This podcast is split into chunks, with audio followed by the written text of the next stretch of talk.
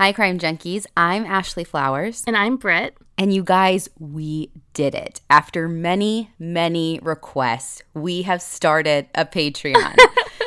And there are a couple of levels, but at the bare minimum, for just $5 a month, you can get an extra Crime Junkie full-length episode.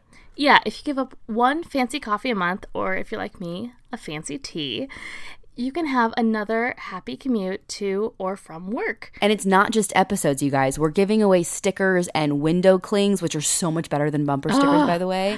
And we're doing minisodes, merch giveaways, and the thing that so many people have asked for, our theme as a ringtone, which is like my favorite. Yeah, so many people want that. I honestly wasn't expecting it. So if after today's episode you need an extra fix, go to patreon.com, that's Patreon.com, and search for Crime Junkie. There's already 2 episodes in there waiting for you. And a preemptive thank you to anyone who goes and helps support the show. You guys are amazing.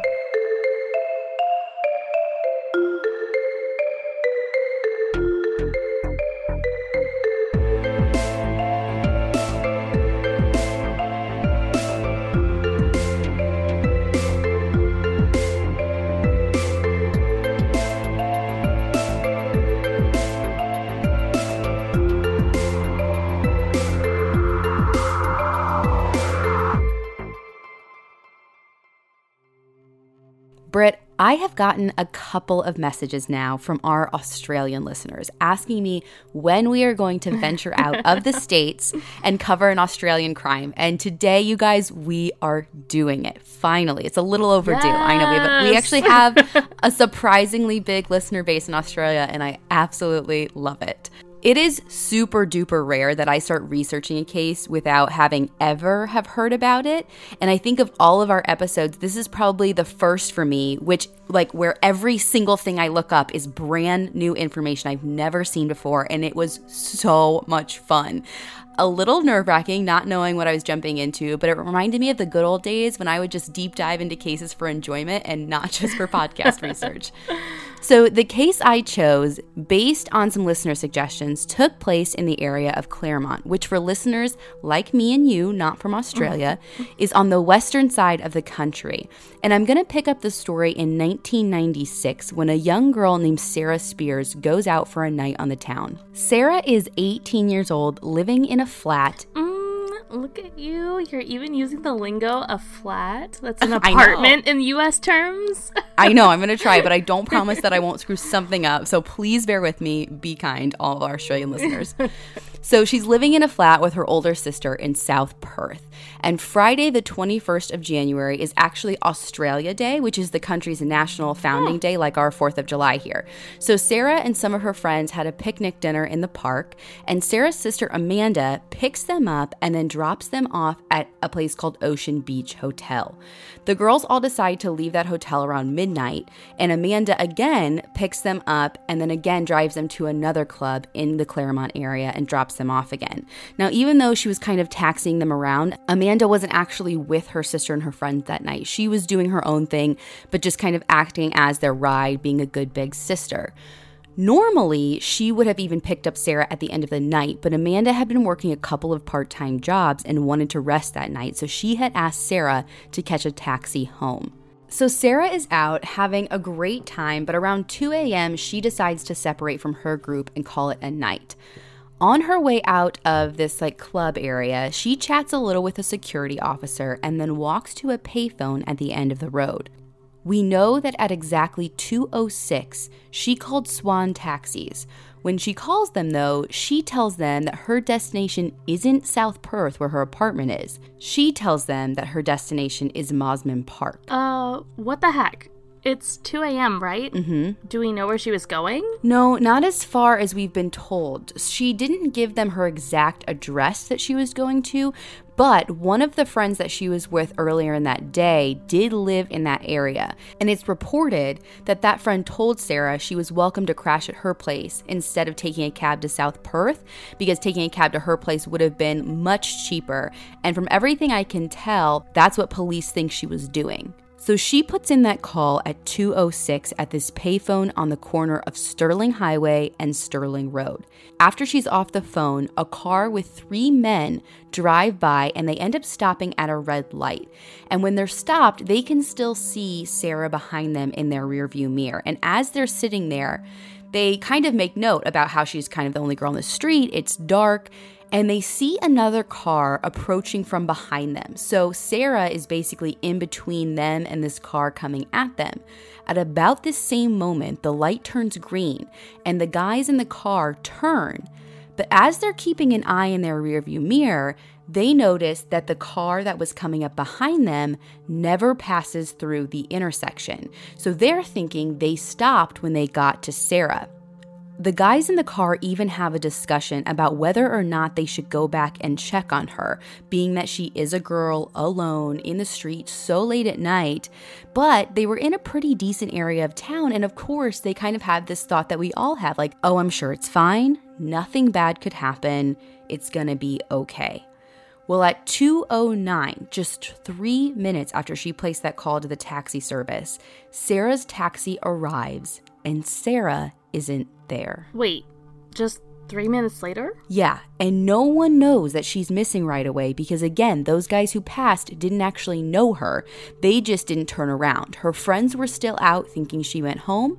Her sister assumed she probably stayed at a friend's. What about the friend that her sister thought she was going to stay with? That friend kind of just gave her an open invite, so I assume, like, just like her sister thought she was staying at her friend's, this friend probably just assumed, oh, she decided not to come tonight anyway. She probably just wanted to go home. So Sarah had gone out on a Friday night. She's last seen in the early morning hours of Saturday.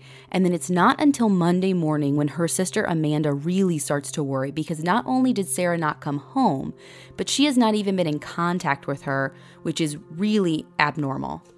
Amanda had tried calling her at 8:15 just for that very reason, just to check in, say, hey, haven't heard your voice, we haven't talked, but she couldn't get a hold of her and she starts calling her friends. They hadn't talked to her since she left that night. So she ends up calling police and then telling her family that she's filing a missing person report. Very early on, police believed that this was more than just a missing person, and within 48 hours, Major Crime Squad took over the investigation. Pictures of Sarah and her clothing were circulated around town. Over 35,000 posters were distributed around Perth, and friends and families walked the streets at night just to see if they could jog anyone's memory, see if they were out the night before, doing anything they could to get any lead that would let them know what happened to Sarah. Police were even making public appeals for anyone who was out that night that she went missing to come forward. And they actually had hundreds of people respond saying, I was in Claremont that night, but no one had any real valuable information to provide. And the number one thing that people were looking for was any kind of sighting or information related to that second vehicle, the one that the guy saw approaching as they were turning, the one that they thought maybe Sarah had gotten into. But of course, whoever was driving that never came forward, and no one was able to provide a ton of information on exactly the make, model, or license plate of that car. Now, at this point, I know we've heard this before, the case goes cold for 5 months until another woman goes missing under very similar circumstances. At this point, it is June of 1996, and a 23-year-old woman named Jane Rimmer is out in Claremont. It's worth noting that these girls looked eerily similar. Like, Jane and Sarah, if you saw them out, I would think that they were sisters, kind of. So on the night of Saturday, June 8th, Jane meets up with a friend at Ocean Beach Hotel. That's the same hotel that Sarah was dropped off at, right? Right. And she had dinner and drinks and then went to the Continental Hotel. Wait, didn't Sarah go there too? Yes, she did.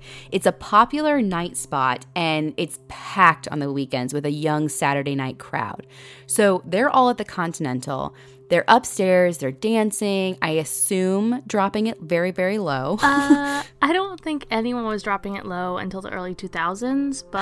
that is fair. That is probably fair. Well, around 11:30, they went to leave and go to another place called Club Bayview, which was within walking distance.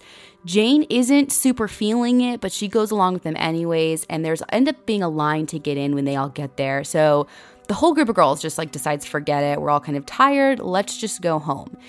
As they're walking, though, Jane is kind of lagging behind, and when the group of girls goes to catch a cab, Jane all of a sudden is like, you know what? I'm going to stay behind. Wait, what? Yes, and this is something that really stood out to me super, super strong, and it's something that's been speculated to death. One of Jane's own friends suggested that maybe she just wanted to stay out to meet somebody, like no one in particular, because she didn't talk about meeting anyone and she didn't have a boyfriend as far as I know. But Jane was a single girl. It was Saturday night. Like half the reason you go out when you're single and in your early 20s is to meet someone. But no one knows for sure what her plans were, where she would have been going. Her friends just know that she wasn't ready to go home. So her friends go on ahead, get a taxi, and they even have the taxi swing back around one more time, and they call out to her, "Are you sure you don't want to go home with us?" And she says, "Nope, I'm good. I just want to stay out and have a good time." And her friends drive away, and that's the last time they see Jane. But what we don't learn until years later is that Jane was seen again after that. The next day, Sunday, Jane's family knows that something is wrong when she doesn't show up for lunch. They check her flat, she hasn't been home, so they call the police, and almost immediately, the police link Jane's case to Sarah's. It's the same area, they look very similar, they literally went missing after visiting the same places around the same time, so there's no doubt in anyone's mind that they have a serial predator. Just like in Sarah's case, family and friends of Jane start distributing pictures of her, but no one claims to have seen her. 55 days go by when a family picking wildflowers in a town about 40 kilometers south of Claremont. Oh my god, you're really adopting the Australian lingo. I'm pretty sure I've said it before. I'm terrible at math. What's the conversion in miles? I think it's about 25 miles. And actually, I don't know if anyone notices this, but I try my hardest not even to speak in miles when I do U.S. cases because I know we have a broad listener base. I really try and measure distance by time it takes to drive somewhere because I think that's the easiest thing to follow. But maybe I'm just making that up. Or maybe you're a time traveler. I don't think that's it. I don't think that's it. Bad pun. Either way, I think it's about a half hour-ish drive, and the family's picking wildflowers, and the mother is stunned when she comes across the body of a young woman. She can hardly speak, and she just says, "She is there." And her husband says, "Who's there?" And literally, it's all she can get out. "She is there." And her husband comes to look, and he's like, "Okay, we have to all get in the car. We're going to the police." But she says, "No way, I'm not leaving her. I will not leave her alone by herself." Detectives arrive and shortly after determine that this is the body of Jane. And they now know that this guy isn't just taking these girls. Everyone's worst fears have been confirmed. He is murdering them. And police begin a national manhunt for Jane's killer and Sarah's abductor. So they just have Jane's body at this point, right? Not Sarah's? Right. They have no clue where Sarah is when they find Jane. And just 9 months after Jane had gone missing, they have another abduction. Another young woman disappears again from Claremont. Another girl named Kira Glennon is out in Claremont on a Friday night. She works at a local law firm, and she had been out having some drinks with coworkers. After the first stop of drinks, they go to, and this name should sound familiar, the Continental Hotel. Kira separates from the group for a bit, and when she comes back to get her jacket, she says that she's going to head out.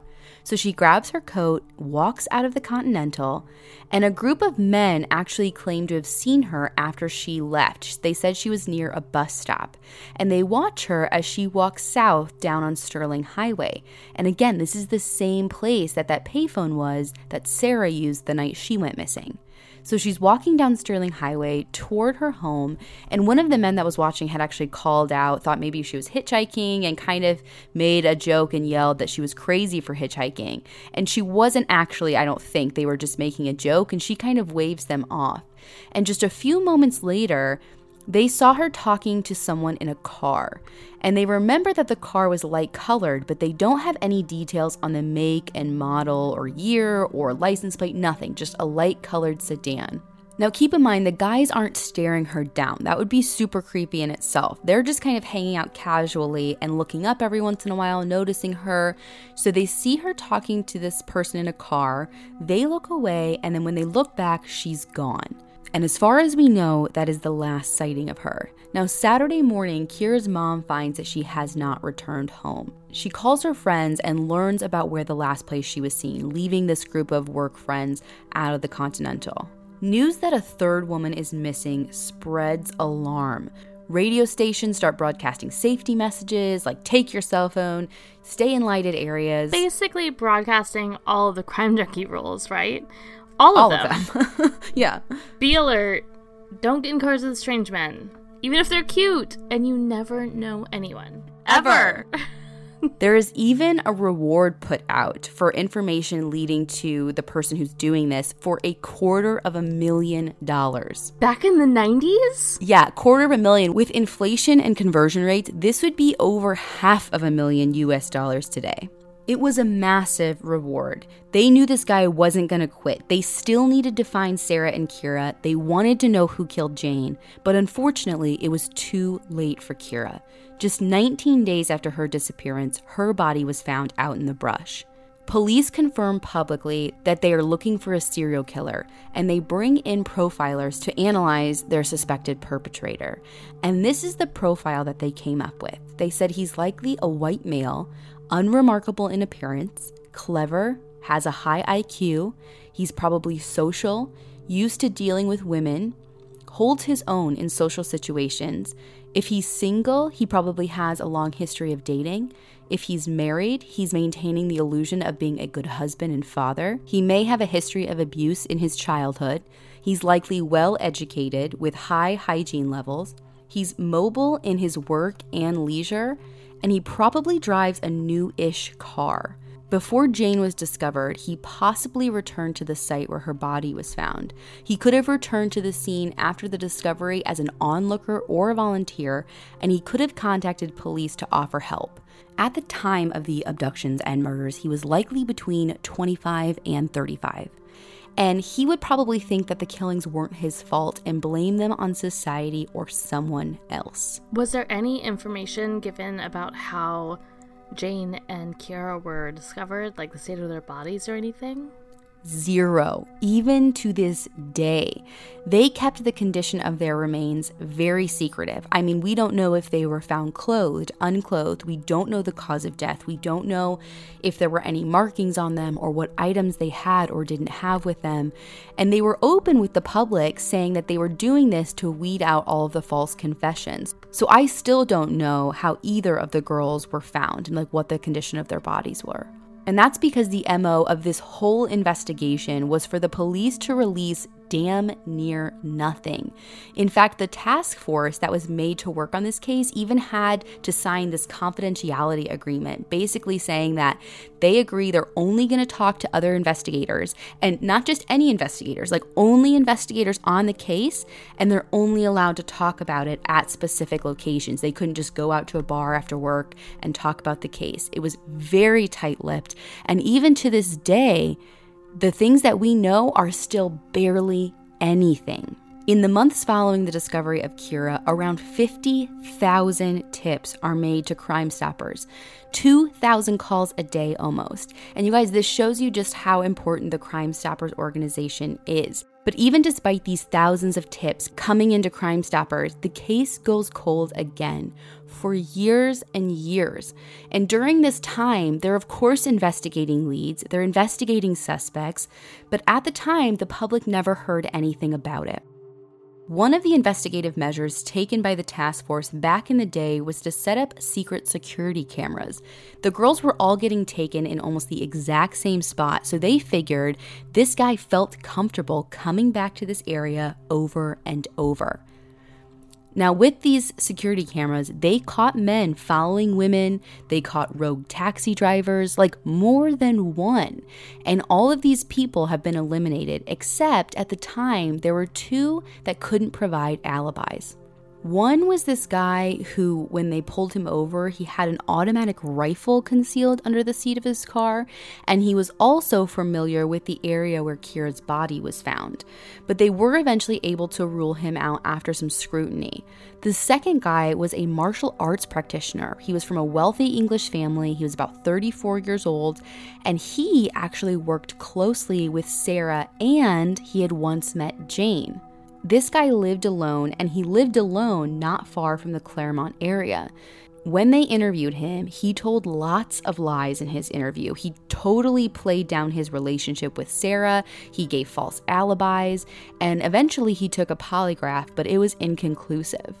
Another avenue that they went down was investigating these rogue taxi drivers that they would find.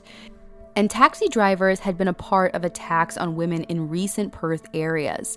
And there was this big underground industry of illegal taxi drivers, where basically they weren't registered, they weren't vetted, they would just put signs on their cars and start picking up women, which this was actually my initial thought when I heard about Sarah calling a cab and then kind of disappearing very quickly.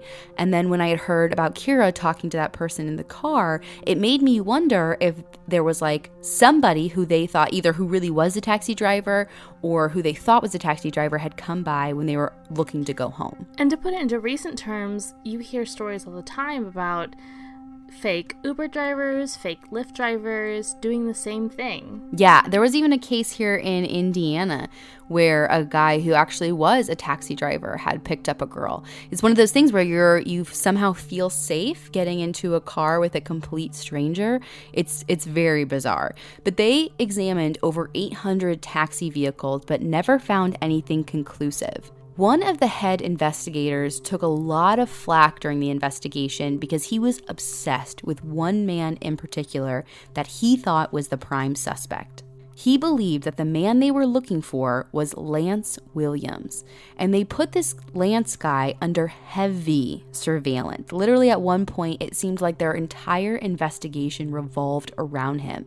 But to be fair, he was a pretty good suspect. Every Thursday through Sunday, he would leave his house at midnight, get in his car, cruise around, go to this place called Hungry Jack's, get a chocolate shake, and he would drive about 20 minutes away, drink his shake, circle back, throw the cup away in the same bin every single night, and then when he was done with his chocolate shake, he would just circle the Claremont area up and down 30 times. Ash, you know me more than anyone. I am also a creature of habit, but dang, that seems like a pretty creepy habit. Yeah, and it's what made him look so fishy. So he's literally just on the weekend nights when all these girls went missing, it looks like he's like a predator looking for prey. And I can see why they had such a heavy eye on him. And they followed him night after night. They even put decoy girls out on the streets as prey to try and catch him. And when he didn't go after any of them, the task force leader actually had one of the girls approach him. She approaches his car and asks him where the bus stop is, and he says, "No, don't even worry about it. I'll just take you wherever you need to go." And when she gets in the car, they get to the location that she had told him, and he said that he didn't want to leave her because it isn't safe out there. And she just said, "No, I'll be fine." She gets out of the car, and of course she immediately goes and reports back to the detectives. And she says that all he did was mostly talk about himself, nothing crazy had happened, and that was that. Now, you would think at this point maybe they would have called it off, but the task force was well, our decoy girl was taller than the girls he normally goes after. She was older. She was of a bigger build. So maybe he's still our guy, but she just wasn't his type. So they keep the surveillance on him. And after months more of this, they end up just stopping him and bringing him in for questioning. But when they stop him, he actually wets his pants. Wetting your pants does not make you look innocent. Not even a little bit. They bring him in and question him for 13 hours. He didn't ask for a lawyer, and he ends up taking a polygraph, which of course he fails. Ugh. Always get the lawyer and never take the polygraph. That's the rule. Come on. I don't know if we've actually ever said always get a lawyer, but take note, guys, always get a lawyer. I feel like it's implied. Totally implied. Luckily, though, for him, they didn't get anything from his interviews, but they couldn't let him go. They just kept the surveillance on. They were sure that they had found their guy. And they found that he was picking up sex workers sometimes multiple times a day. And sometimes these sex workers would look a lot like the Claremont victims. Picking up girls that look like the victims? Also not making this guy look innocent. Yeah, they just couldn't let go of this guy, and this guy isn't giving them any reason to. If you're under surveillance and you know you're under surveillance, maybe don't pick up a bunch of sex workers, like 3 a day, like tone it down. But he knows he's under surveillance too. Like it got so bad to the point where if he was going to do anything to break his normal routine, he would actually call the police ahead of time and tell them like, hey, not going to work today. Like, I'm going to go visit my grandma instead. So I just want you guys to know if you're going to follow me, like, that's what's up. You don't have to call in, like, back up. I'm not going to go kill a girl. Like, this is just my plans for today. Now, I will say that another thing that looked fishy for this guy is that while he was under surveillance, no other women went missing.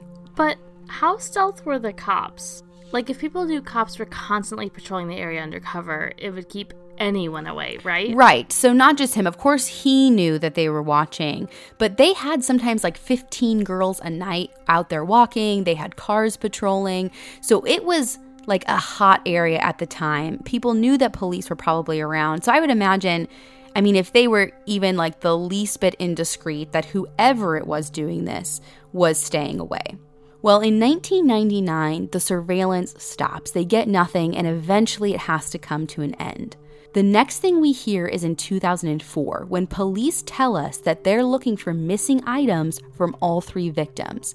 They're looking for a sunflower keyring that Sarah had, a small bag that Jane had, and a small brooch that Kira had. Okay, so they know it's missing from Jane and Kira because they've both been found, but Sarah's still missing, right? How do they know that she's missing something? We had no idea back then, but in 2008, we learned that police had so much more that they weren't releasing to the public. Britt, no lie, what they release gave me the full body chills. It was so haunting. Police finally revealed that they had video footage of Jane the night that she went missing. From where? Right outside the Continental Hotel. In the video, you can see Jane and her friends come out. They kind of congregate around this pool, deciding what to do next. This is when maybe they were talking again about going to another place. There's a line. And you see Jane stay behind. And she's just waiting there. Like, the girls leave. And she's posted up against this pole, looking down the street, and every once in a while kind of glances at her watch. Ash, you had sent me this link earlier, and I didn't get a chance to watch it before we recorded. Can you walk me through it as I watch right now? Okay, so where it's highlighted, that's her. And this is after her friends have left. So she's like just standing there. And this is what I can't figure out is why she stayed behind just to stand there. She kind of like walks out into the street, looks like she's looking down the street. And then she comes back to stand by that pole. Mm-hmm. And we've got two different angles and it kind of switches. And we lose a little bit of time in between each one. But it kind of looks like she's waiting for somebody. Yeah, it looks like she's like waiting for someone to show up or waiting to see somebody. But she didn't say she was waiting for anyone. Now look, this guy comes. She looks so happy. Yeah. I don't look like that happy ever. She like runs into him. She's so excited. And they end up like talking for a little bit. And the next thing though, like the next clip that we have, he's out of the frame. And then she stands there for like another 2.5 minutes or so. And then we get another clip and she's just gone. And that's it. That's so bizarre. And like people around her are like hanging out and like seeing people and interacting. Yeah. She's still and just she's, standing there. It looks like she's like waiting for an Uber or something. So that's the thing that like I could not figure out and that sticks with me so much is all of your friends that you were out with are leaving. You stay behind. It's the 90s. It's not like you texted somebody and we're going to meet up with somebody. As far as all of her friends knew, she wasn't going to meet up with somebody. And it's not even like they all planned to be done at 11:30 and then she was going to meet up with somebody. So I cannot for the life of me figure out what she was doing, and did that guy have anything to do with it? Because she obviously recognized him. She was excited to see him. They talked for a little bit, but then we know at least at some point he left and she was there alone. So did he swing back by? Because the part where she actually walks away, we don't have on video. You guys have to look at this video to know what we're talking about. We're going to post it on our website. I'm going to try and see if I can get it on Facebook and Instagram as well. But you need to see what's going on. You need to see her reaction when she sees this guy. It is so crucial. And obviously the police think it's crucial because there's a reason they released it in 2008. And even though, you know, they just released it in 2008. They've had this the whole time. And they tracked down every single person in this video, every single one. And it was a busy weekend. And they have nothing. No one has any important information. No one that they talk to is a suspect. Everyone is cleared except that man that walks into the frame. From the angle that we have, Jane is looking at us. And the man walks into the frame with his back to us, and he gets close to her, and she recognizes him. I mean, we talked about it. She breaks out into a huge smile, almost a laugh.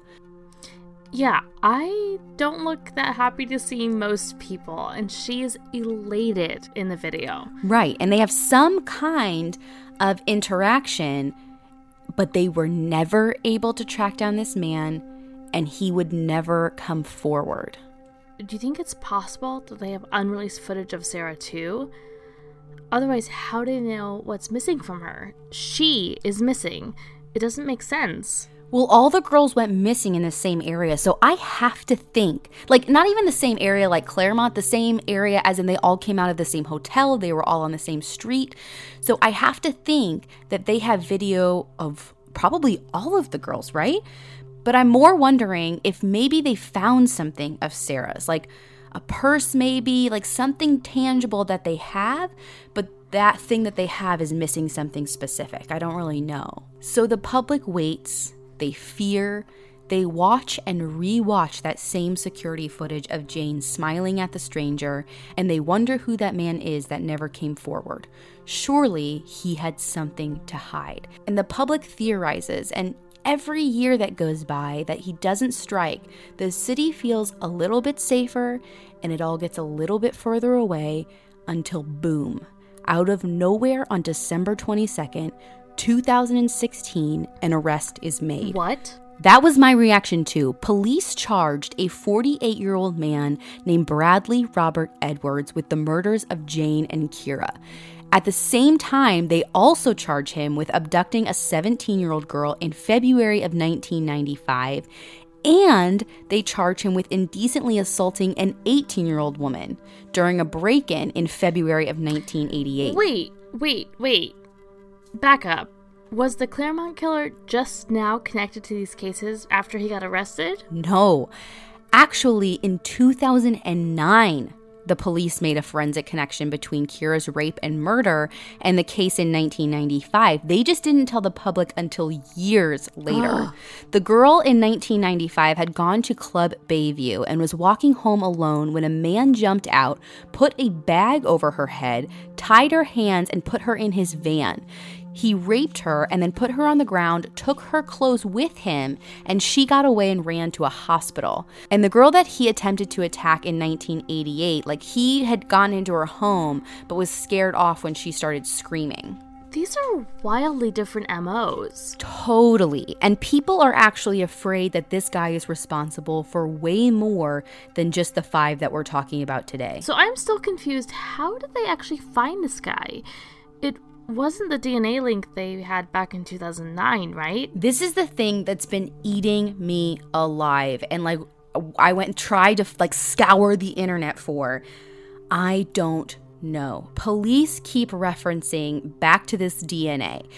They say that in 1988, when he attempted to break into that girl's home and rape her, she screamed and it scared him. And as he was running away, he dropped a white kimono. And I always picture when I hear kimono, like this white silk robe, but this picture that I saw looked more like a giant big like t-shirt. But he drops it and it went into evidence. And when police tested that evidence like 20 years later, the DNA sample that came back matched with the samples in the police database. It matched the sample that was found on Kira's body, and it matched that 17-year-old woman who he had jumped out and attacked and stole the clothes from in 1995. Wait. That doesn't tell me how they ended up at him. Girl, I know, and that is the most they say when police are asked about it. They just keep saying, oh, we made this DNA connection. No, I get that you linked crimes A, B, and like D, or E, but that doesn't tell me how you figured out who did all of them. And also, like, we're really unversed in Australian crime, so we don't know what the procedures are and what needs to happen before they link things together. I'm completely in the dark about this. And I don't know either. I'm kind of interested to hear from our Australian listeners. Is it normal for them to keep things this under wraps, especially after they have an arrest? Normally we have a big press conference where they are like so excited to tell you about how they were so smart and caught the criminal and the good guys win. And this guy was arrested back in 2016.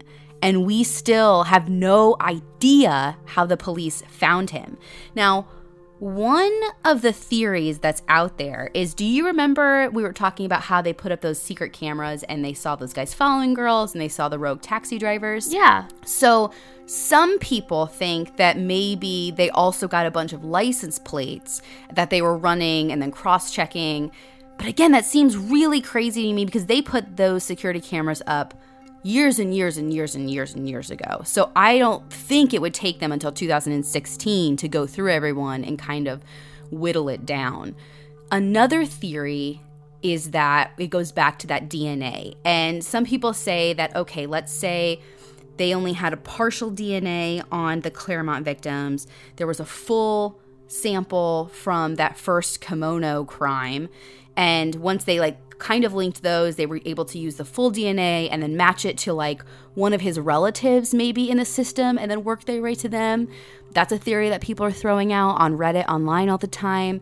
I kind of wonder if maybe they didn't use the same investigative efforts that were used in the Golden State Killer. Ooh. Where they put it into like a genealogical database. Really? That's the first time that I know of that that was ever used. No, and this is crazy to me because when I heard about the Golden State Killer, I thought that that's the first time they used a genealogical database to find a killer as well. But I was actually doing some research for an episode that I'm going to be releasing on Patreon, and I found out that at least here in the States, it was done as early as 2014. So if we're talking about 2016 in Australia, it's super likely that that's the method that they used as well. And if it was, I can kind of see why they're keeping it under wraps. Of course, it's going to come out in the trial. But if I were investigators, I would be keeping this on the down low for any case as long as possible. Because you know, as soon as the legal system catches up with it, there's going to be a ton of blockades, a ton of red tape. Who knows if they're going to be able to continue to use this information. So if I were an investigator, I'd be like, I'm going to ride this train for as long as I can to solve as many cases as I can. So this is one of the theories of maybe how they got to him. But again, we still have no idea.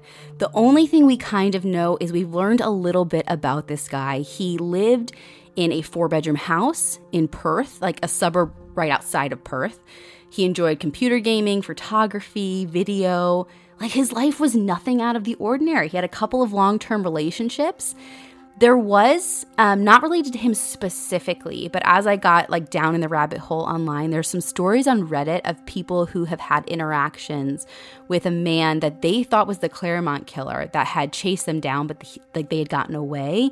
And they say it looked a lot like Bradley. There must have been more that came out after his initial arrest in late 2016. And I don't know if they got it through more investigative efforts or through a confession, but in February of this year, 2018, he also got charged with the willful murder of Sarah, even though her remains still have not been located. The hunt for this guy was Australia's longest running and most expensive murder investigation, with more than 3,000 people investigated under the task force. And what's crazy is not only was it the most expensive to investigate, it's going to be the most expensive to try as well. The West Australian actually reported that the state budget set aside $1.5 million last year, like in preparation for the trial that's coming up in July. And their treasurer, Ben Wyatt, actually included another $1.8 million for like additional anticipated costs of the proceedings. So that's $3.3 million that they've budgeted to spend on his trial, which again starts in July. And again, I'm still so shocked. We have a trial starting next month and nothing has leaked out. The one thing that police are still looking for is apparently he owned a 1992 white Toyota Camry station wagon, and it was deregistered, which I assume means just like no longer registered in his name or just kind of like fell off the grid in 2008, and police cannot locate it. The vehicle's identification number I'm going to put on the website. So they know exactly the vehicle that they're looking for. They believe that this car is connected to the murder of Sarah. And of course, she is the girl that we still can't find. So they think it's super important to find this car. He obviously got rid of it for a reason and won't tell them where it's at. So they're still looking for any information. So if you have any information, recognize that car, know anyone that bought one in 2008. Again, that's a 1992 white Toyota Camry. You can contact the Crime Stoppers there. 1-800-333-000. And I would love if our Australian listeners would keep us abreast of all of the things happening in the trial. Send us the links, get in our Facebook discussion group and talk about it. I think this is, again, the first Australian case that we've all covered. So you've got now thousands and thousands of people to talk to about this case. And we're all so excited for the updates.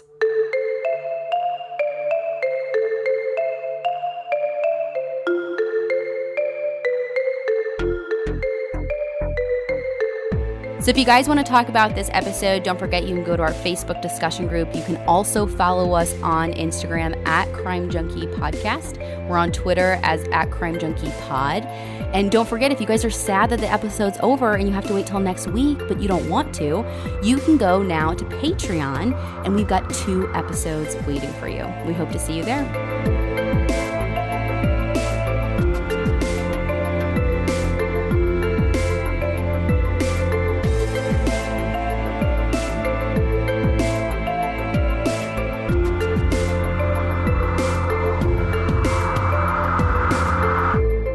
Crime Junkie is written and hosted by me. All of our sound production and editing comes from Britt Praywatt, and all of our music, including our theme, comes from Justin Daniel. Crime Junkie is an Audio Chuck production. So what do you think, Chuck? Do you approve?